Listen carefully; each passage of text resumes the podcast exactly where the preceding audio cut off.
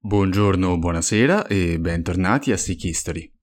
Oggi riprendiamo la puntata intervista a Marco Cappelli riguardo le due epidemie di, probabilmente, vaiolo che colpirono l'impero romano. Dopo la peste antonina, oggi andiamo a parlare della peste di Cipriano e in generale della crisi del III secolo. Buon ascolto. Quindi abbiamo visto la peste antonina che, come hai detto te, mm, devo dire paragone adatto, colpisce un corpo ancora sano, anzi un corpo in salute proprio florido. Sì, è come se un corpo in salute ha una bruttissima malattia, un po' deboluccio si riprende, ma si riprende un po' deboluccio con qualche acciacco in più, zoppica un pochino, no? ha preso il, il sistema nervoso, quindi qualche problema, il, il corpo umano, ma continua ad andare. E poi, come eh, giustamente hai detto tu, e come vabbè, narri perfettamente nel tuo libro, io faccio un, qua un po' di vendita, quindi andate a comprare il suo libro perché davvero merita. Eh, se vi piace la storia romana narrata in una maniera fruibile ma accurata, è il libro per voi. Anche se non lo è, compratelo comunque perché gli sto facendo pubblicità, quindi compratelo. Grazie. Poi, il corpo è in salute, cioè ha qualche acciacco, ha qualche sintomo successivo. E poi arriva il terzo secolo, che non è esattamente il secolo più gradevole della storia romana, come tu mi racconti. No, no l'impero romano sarebbe dovuto cadere lì.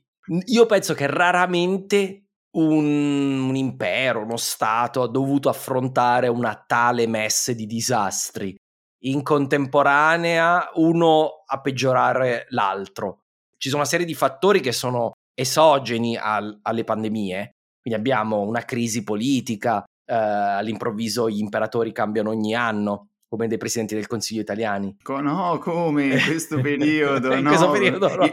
Imperatore Draghi, no, la prego. Ma tanto è sempre il periodo, insomma, il periodo va bene. sì, infatti. Quindi abbiamo questo che secondo me ha a che fare con la crisi finanziaria, oltre che altre cose ha a che fare anche con lo stile di governo, insomma, del, dei severi. Quindi c'è un periodo in cui le cose vanno veramente male, perché oltre a questi fattori abbiamo cri- guerre civili costanti, senza, senza fermarsi mai, cambio costante di imperatori, non riesce a trovare un punto di caduta l'impero, e in più abbiamo invasioni su due fronti. Eh, dal nord, Goti soprattutto, ma anche Carpi, anche altri germani, alemanni, franchi, arrivano anche queste nuove coalizioni che si sono coalizzate per essere molto più potenti. E poi ci sono i Sassanidi che hanno sostituito i Parti, che a differenza dei Parti sono dei, dei persiani accaniti, capaci, organizzati, che pongono un, una sfida più revanscisti, cioè loro vogliono riconquistare l'impero Achemenide, quello dei grandi dei persiani dei tempi di, di Dario, di Ciro. Quindi abbiamo pressioni su, su tutti i fronti, guerre civili, crisi monetaria allucinante, dove l'inflazione galoppante, falliscono le banche, l'economia va a rotoli, eccetera. In questo bel quadretto, all'improvviso, decide una pandemia di tornare. Questa non prende il nome di un imperatore probabilmente perché gli imperatori cambiano troppo velocemente, quindi non, non sono riusciti a dargli un nome. No, in realtà il nome che gli viene dato è, viene da Cipriano, che è il vescovo di, di Cartagine. Nella sua vita, scritta dal, da un suo discepolo, c'è la descrizione eh, migliore della peste di Cipriano. Ora, una delle conseguenze della crisi del III secolo è che abbiamo molte meno fonti. Cioè, sulla peste di Antonina ne hanno scritto tantissimi. Sulla peste di Cipriano abbiamo molti meno dettagli. Ci sono anche lì qualche dettaglio di quello che, di cui parlavo. Per esempio, si sa che hanno trovato di nuovo in Egitto, hanno trovato segni di fosse comuni e sappiamo che la, la pandemia parte proprio dall'Egitto, va, va, a Cartagine, va a Roma, Roma uccide anche uno degli imperatori.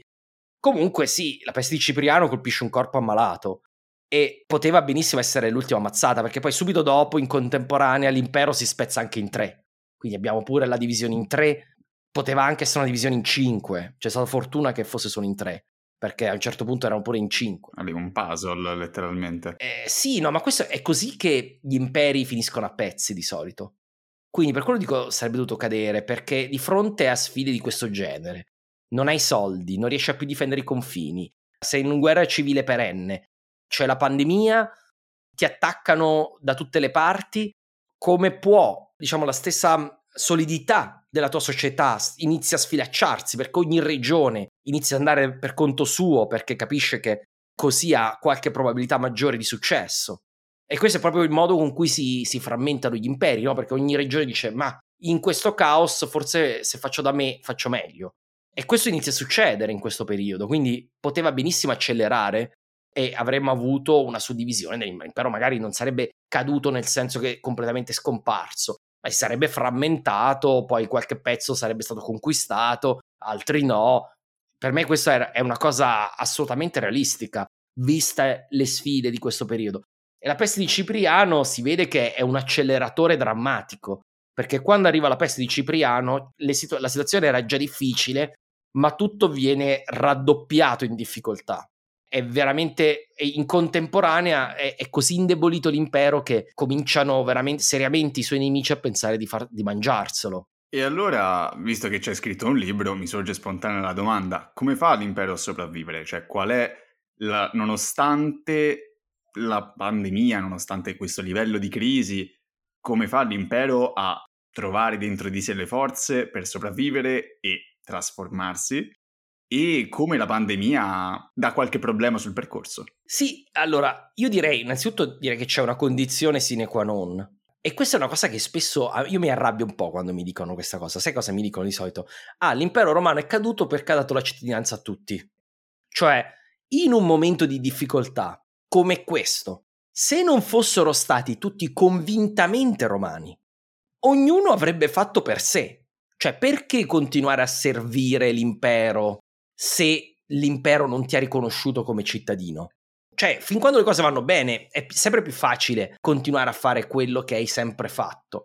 Ma in un momento di difficoltà di talmente acuta della, dell'autorità imperiale, cosa impediva agli egiziani, ai siriani, ai galli, ai britanni, agli iberi, ai, agli illirici di decidere a un certo punto, ma sai che c'è, facciamo da, da noi? Che, che forza avrebbe avuto l'impero che con lo scotch lo riusciva a tenere in, in piedi di mettere giù le rivolte delle province. Impossibile. Un, una condizione che ha permesso la sopravvivenza è che, nonostante si sia diviso in tre parti, erano tre parti da, da un certo punto di vista patriottiche, tutti romani si sentivano. Ma se non fosse stata data la cittadinanza prima del, della fase acuta della crisi, perché la cittadinanza è stata data nel 212, quindi da Caracalla, e al di là del, della ragione per cui è stata data, non è importante, importante è l'effetto. L'effetto è che 50 anni dopo tutti si sentivano romani. Quindi quando è arrivata la fase più acuta della crisi, sono bastati 50 anni, non, sono, non ci sono voluti 100 anni, in 50 anni si sentivano tutti romani e quindi erano tutti patriotticamente volti a cercare di farlo funzionare l'impero, in particolar modo gli illirici che sono quelli che prendono il potere, sono una casta militare proveniente dalla geografia fisica, sociale, politica dell'impero, che sono figli di bottegai, di schiavi, di servi, cioè gente che 50-100 anni prima sarebbero stati senza la cittadinanza e sarebbero stati a, ai confini estremi della società, nessuno li avrebbe mai presi in considerazione. Questi prendono il potere, prendono il potere anche perché la classe dirigente è delegittimata. Però prendere il potere in teoria non serve a molto in questo senso, dipende cosa ci fai del potere. È una cosa positiva perché gli illirici hanno fatto bene. Gli illirici hanno avuto la fortuna di avere, io direi, tre figure fondamentali. Se ne potrebbe dire una quarta, ma diciamo queste tre. Gallieno, Aureliano e Diocleziano. Poi, quando si parla di imperatori, fate conto sempre che è tutta una struttura che porta a prendere quella decisione. Quindi è molto più collegiale in questo senso di quanto può apparire, però ovviamente il responsabile finale alla piramide è lui, no? Che deve prendere le decisioni. Diciamo che Gallieno è l'ultimo dei non illirici e Gallieno è quello che, diciamo, prende le decisioni più emergenziali. È quello che riesce a prendere una serie di decisioni che portano al, almeno al consolidamento del, di quello che restava dell'impero, riformando l'esercito, inserendo gli illirici al posto dei senatori romani e con una serie di altre piccole riforme. La riforma dell'esercito è molto importante perché, adesso qui andremo troppo nel dettaglio, però riesce a stabilizzare almeno la situazione geopolitica. Poi il secondo, dopo Gallieno, è Aureliano. Aureliano, il contributo principale è la riunificazione dell'impero, eh, delle tre tronconi, quindi la capacità militare ma anche politica di reincorporare gente che era vissuta più di dieci anni fuori dal, dall'impero romano e che deve essere reincorporato. La, la violenza non è l'unico metodo. Se, se, fai solo con la violenza, tendenzialmente è di corta durata. Infatti, Aureliano ha l'intelligenza politica di reincorporare le, le elite di queste regioni separatiste all'interno della sua elite, eh, dandogli la, la, possibilità di far carriera, eccetera, eh, non punendo le città, ma reincorporandole. Quindi questo è un'intelligenza politica. Prova anche a fare delle riforme economiche, ma dura poco, cinque anni, ma in cinque anni è straordinario. Anche, peraltro, la, la pietà che ha nei confronti di, degli sconfitti, perché Zenobia, se non sbaglio, la lascia vivere a Tivoli. Esatto, esatto, esatto, siamo quasi certi di questa cosa. Zenobia ovviamente è un, la grande rivale, no? insomma, di, regina di Palmira, per chi non lo sapesse, in realtà non ufficialmente, insomma, lei governava per conto del figlio, ma vabbè, questi sono dettagli. In teoria anche con Palmira era stato abbastanza tollerante la prima volta, poi si ribella una seconda volta e allora lì finisce male per Palmira. Il terzo è Diocleziano e Diocleziano è la vera svolta, perché Diocleziano ha questa capacità di, di risolvere problemi e di vedere, di, di andare al nocciolo della questione è uno spot bellissimo, sono Diocleziano, risolvo problemi. Esatto, Mr. Wolf. e, e, quindi è questo, non è un grande guerriero Diocleziano, è un, un grande organizzatore, un manager, un quartiermastro dell'esercito, io l'ho, l'ho, l'ho definito. Cioè lui vede tutto come un quartiermastro devo avere tu questa quantità di, di, cose che mi servono per far funzionare la macchina statale, devo trovare il modo di, di, ottenerle, come le ottengo, troviamo la soluzione. Pragmatico. Esatto, ma non è neanche un, un grande fan dell'SFR, insomma, è un interventista statalista, ma da questo punto prende un, un impero prostrato economicamente, perché i suoi predecessori avevano risolto alcuni problemi di ordine pubblico, ma non i problemi economici e anche quelli di ordine pubblico interni, ma non quelli esterni. Diocleziano risolve i problemi di ordine pubblico esterno, cioè la difesa delle frontiere, creando un esercito molto più numeroso, molto più potente. E uno dice: Ma beh, è semplice, potevano fare pure gli altri, devi potertelo permettere. Quindi la chiave, questo è il processo mentale, ho bisogno di un esercito più potente, quindi ho bisogno di più soldi. Per avere più soldi devo tassare di più, ma tassare di più semplicemente avrebbe causato delle rivolte, avrebbe perso la testa. Quindi lui quello che fa è il vecchio trucco, pagare meno, pagare tutti, in questo caso è pagare un po' di più, pagare tutti, però sai, se tu hai sempre visto i tuoi vicini non pagare nulla perché avevano dei diritti e dei privilegi, eccetera, e tu devi pagare, di pagare un pochino di più, ma loro devono pagare tanto di più, eh, tutto sommato è più onesto, insomma. E per far questo crea la prima vera burocrazia efficiente de- del mondo. Eh, una burocrazia di quel genere lì. Forse l'Egitto era la cosa che ci si avvicinava di più, anche l'Egitto dei Tolomei, eccetera, ma era su una scala molto più piccola. La scala di Diocleziano è praticamente lui prende l'Egitto, lo migliora, il sistema egiziano era quello più puntiglioso, diciamo, di tutti i sistemi burocratici dell'antichità. Più capillare. Esatto, lo stende a tutto l'impero. Lui crea un censimento di tutto l'impero in cui censisce tutto, la produttività di ogni singolo terreno. Per poter tassare bene, cosa devo fare? Devo... Vedi sempre il punto di pensiero, no? il, il ragionamento logico. Ho bisogno di un esercito più grande, quindi ho bisogno di più tasse, però devono essere giuste, quindi devo sapere tutto Devo sapere vita, morte e miracolo dei miei contribuenti. Devo sapere quanti sono, quanto guadagnano, quanta è la produttività dei loro terreni, quanti animali hanno. Tutto devo sapere. E quindi crea questo sistema che permette di efficientare la raccolta delle tasse. Ora anche altre riforme, la, un sistema diverso della nona, alcune tasse vengono diciamo naturalizzate, cioè per evitare che si vengano pagati in moneta, dammi tot cereali, tot vino e poi ripartito tra tutti i contribuenti perché lui sa esattamente quanta produzione di vino, quanta produzione di cereali, quanta produzione di qualunque cosa c'è nell'impero perché ha fatto questo censimento dettagliatissimo. quindi può esattamente ripartire il peso fiscale su tutti. Eh, da questo punto di vista fa, fa un po' paura, insomma. Sì, esatto, è un molto stato moderno, proprio... Sì, sì, ha, ha, dato a me questa impressione. Ovviamente siamo sempre a uno stato antico, quindi con tutte le difficoltà di non avere computer, eccetera. Però come burocrazia l'Occidente non ha visto niente del genere, ma fino all'epoca moderna.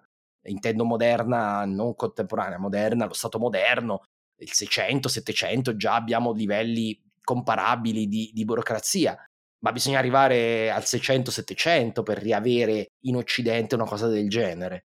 E ormai sono emersi dei dati a riguardo strabilianti su, sulla puntigliosità di questi, uh, di questi censimenti, insomma una serie di innovazioni strabilianti da questo punto di vista. Un'altra innovazione, per esempio, siccome deve avere una burocrazia molto più grande, allora ci vogliono più province con più governatori, governatori solo specializzati nel civile, perché prima il governatore aveva una re- province molto grandi, era sia, sia capo dell'esercito sia eh, capo dell'amministratore finanziario, perché sostanzialmente lo Stato romano faceva due cose, raccolta delle tasse e esercito semplificando molto, insomma.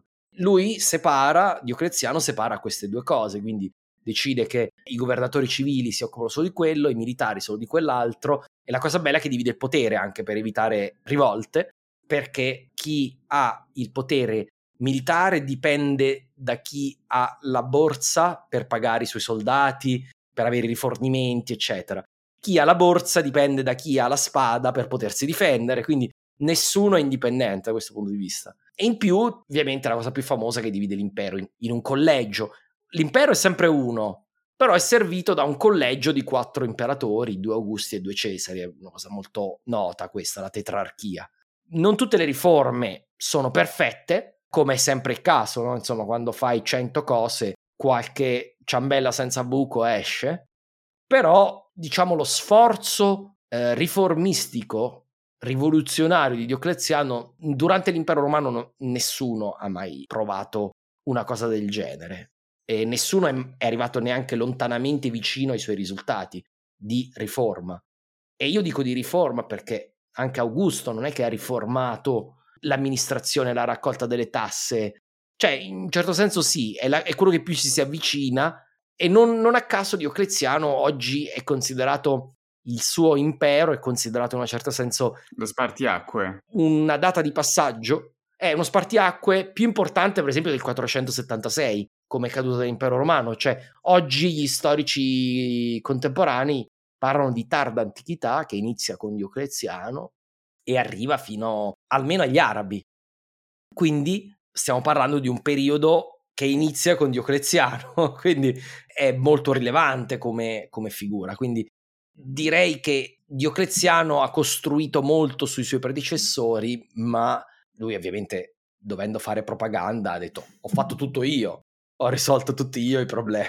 E io non ho neanche enunciato tutte le riforme, perché c'è ancora qualcuna che si potrebbe dire, ma insomma no, non vado oltre. I dettagli li trovate nel libro, mettiamola così. Esatto, non facciamo poi troppi elogi a Diocleziano, che poi si monta la testa, non si sa mai. No, ma perché poi è, è spesso criticatissimo, no? poi ci sono le cose di cui criticare, eh, la, la riforma. Secondo me solamente perché perseguitava i cristiani, cioè è rimasto questo lascito. Esatto, esatto. E lì anche nel libro spiego anche la mentalità dei romani, perché la persecuzione. Eh, anche un'altra cosa che per cui è famoso, no? dice due cose, dice tetra- anzi tre cose, la tetrarchia che è un fallimento come sistema, perseguitato i cristiani, quindi brutto, cattivo, e terza cosa ha fatto una riforma dei prezzi assurda perché voleva dare i prezzi a tutto qua, che poi anche quello è un po' più complesso di come ce l'hanno venduto, io ho cercato di spiegarlo nel libro, in cui è una manovra economica molto più sofisticata del semplicemente dare i prezzi a tutte le cose. Però è ricordare queste tre cose, ma ci sono tante altre cose che si possono dire su Diocleziano che sono straordinarie. E anche di queste tre io ho dei dubbi almeno su due. Che la tetrarchia sia questo disastro, sono meno convinto della vulgata, perché alla fine eh, in realtà viene adottata, anche se ridotta a due, ma viene adottato il concetto di avere un collegio imperiale non puoi avere più un solo imperatore, praticamente viene adottato. Costantino è imperatore unico, ma, ma subito dopo lascia più figli separati non si riunifica l'impero praticamente quasi mai da questo punto in poi. Abbiamo sempre almeno due imperatori non è detto che siano due, eh, a volte sono più di due. Quindi in realtà il concetto di collegio imperiale eh, dopo Diocleziano passa. E quindi abbiamo capito che Diocleziano lascia il segno dei tempi in mille modi diversi ed è quello che chiude la crisi del terzo secolo, almeno esatto. negli aspetti più drammatici, poi appunto passa buona parte del suo regno a mettere le toppe ai problemi che ne derivavano. Però per tornare alla peste di Cipriano, sì. se non sbaglio, un imperatore non da poco, cioè almeno un anticipatore di Aureliano e dei, dei suoi risultati che purtroppo non riesce a diventare effettivamente come Aureliano perché viene ucciso da questa peste. Me ne vuoi raccontare un qualcosa? Ah sì, di, di Claudio il Gotico. Claudio il Gotico in un certo senso è una dei... vedi che quello era il quarto che ballava. Claudio il Gotico sta tra Gallieno e Aureliano e Claudio il Gotico prende il potere proprio diciamo da Gallieno perché a un certo punto la situazione è drammatica e Gallieno è delegittimato, no? Bisogna trovare un nuovo imperatore. Quindi Claudio il Gotico è il primo degli Illirici. In questo senso è anche epocale perché è il primo di questo clan di militari che probabilmente si conoscono tutti l'uno con l'altro. C'erano anche delle parentele che a noi sfuggono probabilmente tra i vari. Ed è il primo a prendere il potere, quindi però perché il gotico non era gotico, non era un goto, era, eh, veniva dall'illirico. Claudio il Gotico è, riesce a sconfiggere i Goti in una celebre battaglia, Naissus, che è un, uh, una, un punto di svolta per l'esercito romano, in cui l'esercito riformato di Gallieno, che aveva come suo nervo non più tanto la fanteria, ma la cavalleria come arma principale, di, poi era più numerosa ancora la fanteria, però la cavalleria era veramente la mazza da urto del nuovo esercito di Gallieno e viene veramente messo all'opera in modo devastante. E questo è di nuovo un simbolo del cambiamento della crisi del terzo secolo, che porta a un esercito che funziona meglio di quello precedente. Quello precedente era stato massacrato, cioè l'esercito del Principato, quello classico delle legioni, eccetera, era stato sconfitto. Quindi, diciamo, i romani sempre pratici se una cosa non funziona più la cambiano, insomma, quindi... Giustamente, poi se l'esercito hanno un motivo in più per farlo. Soprattutto l'esercito. Claudio il Gotico era quindi sulla, su una buona strada, aveva un buon nome, eh, aveva un ottimo rapporto con, eh, con eh, il Senato, aveva avuto una vittoria strabiliante, si parla di 50.000 morti tra i Goti, sicuramente esagerato, ma è sicuramente una battaglia molto importante. E poi subito dopo, ed è il colpo di coda di Cipriano proprio, muore per, a causa della peste, peste che si diffonde probabilmente tra i Goti, mentre erano assediati, probabile che loro fossero meno immunizzati rispetto ai Romani. Però, come succede nelle malattie, no? Tu hai una, una nuova fiamma pandemica causata da una popolazione più esposta, chi tra la popolazione romana era difesa da una sorta di eh, diciamo di immunità di gregge, all'improvviso si trova esposto al ritorno pandemico, no? So, so, so se l'ho spiegato bene. E quindi penso che sia questo quello che è successo, insomma, perché eravamo proprio agli ultimi, ultimi fuochi di, della peste di Cipriano e lui muore e passa la palla poi un breve passaggio intermedio ad Aureliano che era il comandante della cavalleria che aveva distrutto i Goti a Naissus, era il suo secondo in comando ed è Aureliano che poi prosegue questo, questo lavoro. Ci dispiace per il povero Claudio il Gotico che avrebbe meritato senz'altro miglior fortuna, avrebbe meritato... Sono tutti un po' sfortunati questi eh, qui, sì. insomma. Però appunto, sì, effettivamente tutti un po' sfortunati. Cioè Claudio che dopo una grande vittoria muore di malattia, Aureliano che muore per una congiura assolutamente inutile. Assurda, assurda, una storia assurda che uno dice quando una storia è assurda dici c'è qualcosa che puzza, di solito, no? Ma in questo caso non c'è veramente niente che puzza, quindi veramente sembra, sembra veramente una congiura assurda. Un uomo che ave- era al massimo del possibile, nessuno aveva mai visto un imperatore di così grande successo dai tempi di Settimio Severo e viene ucciso da una congiuretta di un, di un suo burocrate probabilmente. È una cosa assurda diciamo, possibile nel clima pestilenziale del, della crisi del terzo secolo, dove uccidere un imperatore era una cosa abbastanza normale. Uno sport, uno sport nazionale quasi. Eh. Esatto. Aureliano si vede proprio dalla reazione delle persone dopo la morte di, di completo shock. Quando un, un, imperatore viene assassinato c'è sempre il sostituto pronto, perché non si assassina un imperatore senza avere un, una soluzione. No? È, è, il piano di sostituzione, invece lì non c'era, quindi è evidente che è una cosa messa su Perfetto, va bene. E Marco, ti ringrazio di nuovo, ti ringrazio per questa tua spiegazione de- degli effetti di queste due pestilenze che peste non sono, ma appunto abbiamo capito che non sapremo mai effettivamente, non, difficilmente avremo... Kyle Harper sosteneva che la peste di Cipriano probabilmente è una, una malattia virale del gruppo di Ebola. Lui aveva ricostruito in base a una serie di indizi, eliminando... Però sono tutti indizi eh, abbastanza mh, mm, labili, però eh, diciamo le descrizioni non sono dettagliate un po' cliniche come quella della peste antonina dove ci sono proprio des- descrizioni cliniche abbastanza attendibili. Eh, qui non abbiamo tutti quei dettagli, però il, se andate a cercare c'è un bel paper di Kyle Harper su The Cyprian Plague in cui spiega secondo lui perché in realtà non è probabilmente la stessa malattia del, di quella del, come si chiama, del, della peste antonina. Eh, in caso allora, se sperando che scoprino qualcosa, magari quando parlerò dell'Ebola ci butteremo di nuovo una parte sulla... Ci, ci mettiamo dentro, ecco qui. Ricordate la peste di Cipriano? Perché... Ecco. Eh, eccola, è ritornata. Vabbè, questo è interessante adesso perché con la genetica ormai si stanno facendo passi da gigante. Sono sicuro che nei prossimi decenni si saprà molto di più su questo argomento. Speriamo, allora così riaggiornerò il podcast negli anni piano piano con le nuove informazioni. Detto ciò, eh, grazie mille Marco di nuovo. Consiglio nuovamente a tutti di ascoltare eh, il podcast eh, Storia d'Italia. Di nuovo andate a comprare il suo libro per un pugno di barbari, lo trovate penso abbastanza facilmente in tutte le librerie o online e vi assicuro che merita. È davvero una passeggiata nel mondo romano tra i suoi bassi e i suoi alti. Grazie mille Paolo eh, per l'invito, fa sempre piacere. Grazie ancora Marco e beh, a tutti quanti ci risentiamo alla prossima puntata di Sick History. Grazie mille a tutti, buona serata. Vi ringrazio per l'ascolto e spero che questa puntata vi sia piaciuta. Ringrazio di nuovo Marco per la sua disponibilità e nuovamente vi consiglio di andare a seguire il suo podcast e comprare il suo libro. Vi ricordo anche che, da ora in poi, ritmi permettendo, pubblicherò due puntate al mese, sempre il 13 e il 28. Vi ringrazio di nuovo e alla prossima puntata di Sick History.